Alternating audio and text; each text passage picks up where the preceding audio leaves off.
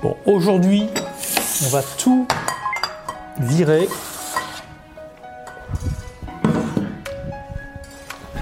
Parce que l'idée, c'est d'avoir un bureau le plus vite possible.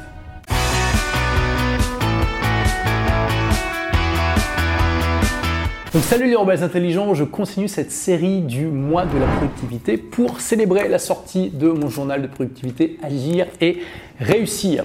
Et aujourd'hui, on va voir pourquoi c'est super important d'avoir un bureau complètement vide ou en tout cas le plus vite possible.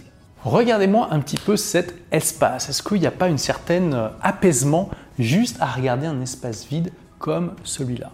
Eh bien, sachez qu'il y a une étude de l'Université de l'Illinois qui a montré que notre cerveau est tout le temps en permanence distrait par toutes les choses qui sont dans son champ visuel. Et ce, même si on n'en a pas conscience. N'importe quel bibelot, n'importe quel truc qui traîne sur votre bureau et qui est dans votre champ de vision quand vous êtes en train de travailler, eh bien votre cerveau va de temps en temps jeter un micro-regard. Ça va juste durer quelques millisecondes, mais quand vous additionnez eh bien, tous les objets qui sont dans votre champ visuel et que vous multipliez ça par le nombre de fois où votre cerveau est légèrement distrait par eux sur toute une heure, ça peut impacter extrêmement fortement votre productivité, votre concentration et ça va aussi vous fatiguer parce que votre cerveau va avoir besoin de davantage de ressources pour juste se concentrer sur ce que vous êtes en train de faire. Donc idéalement sur votre bureau, il faudra avoir que trois choses.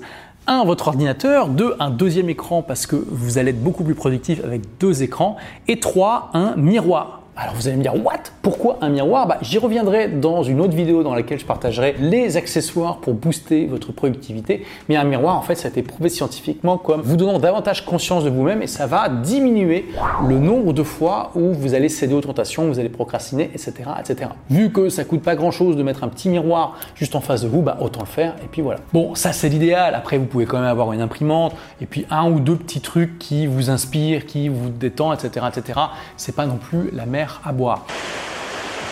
Je vous montrerai d'ailleurs mon bureau quand je vous ferai la vidéo sur les bureaux debout, qui est aussi un hack de productivité. En attendant, voici euh, l'exercice, l'action que je vous propose en bon sceptique aujourd'hui. Essayez juste pendant quelques jours, allez, pendant 7 jours, pendant 30 jours, en fonction de votre motivation, de votre humeur. Videz un maximum de choses sur votre bureau et essayez vraiment d'avoir l'environnement de travail le plus épuré possible. Idéalement aussi, faites en sorte que dans votre environnement, il n'y ait pas beaucoup d'objets. L'idéal, c'est d'avoir un point de vue inspirant, vous avez un, beau paysage, c'est pas toujours possible, euh, mais avec le moins d'objets possible tout simplement. Et cette notion de minimalisme, elle est aussi extrêmement importante pour votre bureau d'ordinateur.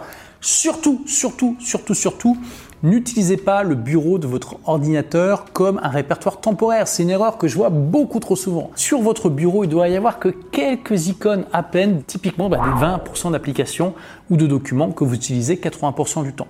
Tout le reste, c'est dans le menu démarrer ou dans la barre Finder pour ceux qui utilisent macOS. Je te rappelle donc que Agir Réussir est disponible dans toutes les bonnes librairies de toute la francophonie, hein, y compris l'Afrique. Si tu veux accomplir plus en moins de temps, eh bien, je te propose de l'essayer aussi. Et pour encourager les librairies physiques, je t'offre une formation à une entreprise qui cartonne si tu vas le chercher dans ta librairie euh, du coin plutôt que, ça peut être une FNAC, hein, peu importe, plutôt que de le commander en ligne. Pour ça, il suffit d'envoyer une photo du ticket de caisse à message au pluriel olivier-roland.com. Il te l'accès à la formation les jours qui viennent. Merci d'avoir écouté ce podcast. Si vous l'avez aimé, est-ce que je peux vous demander une petite faveur?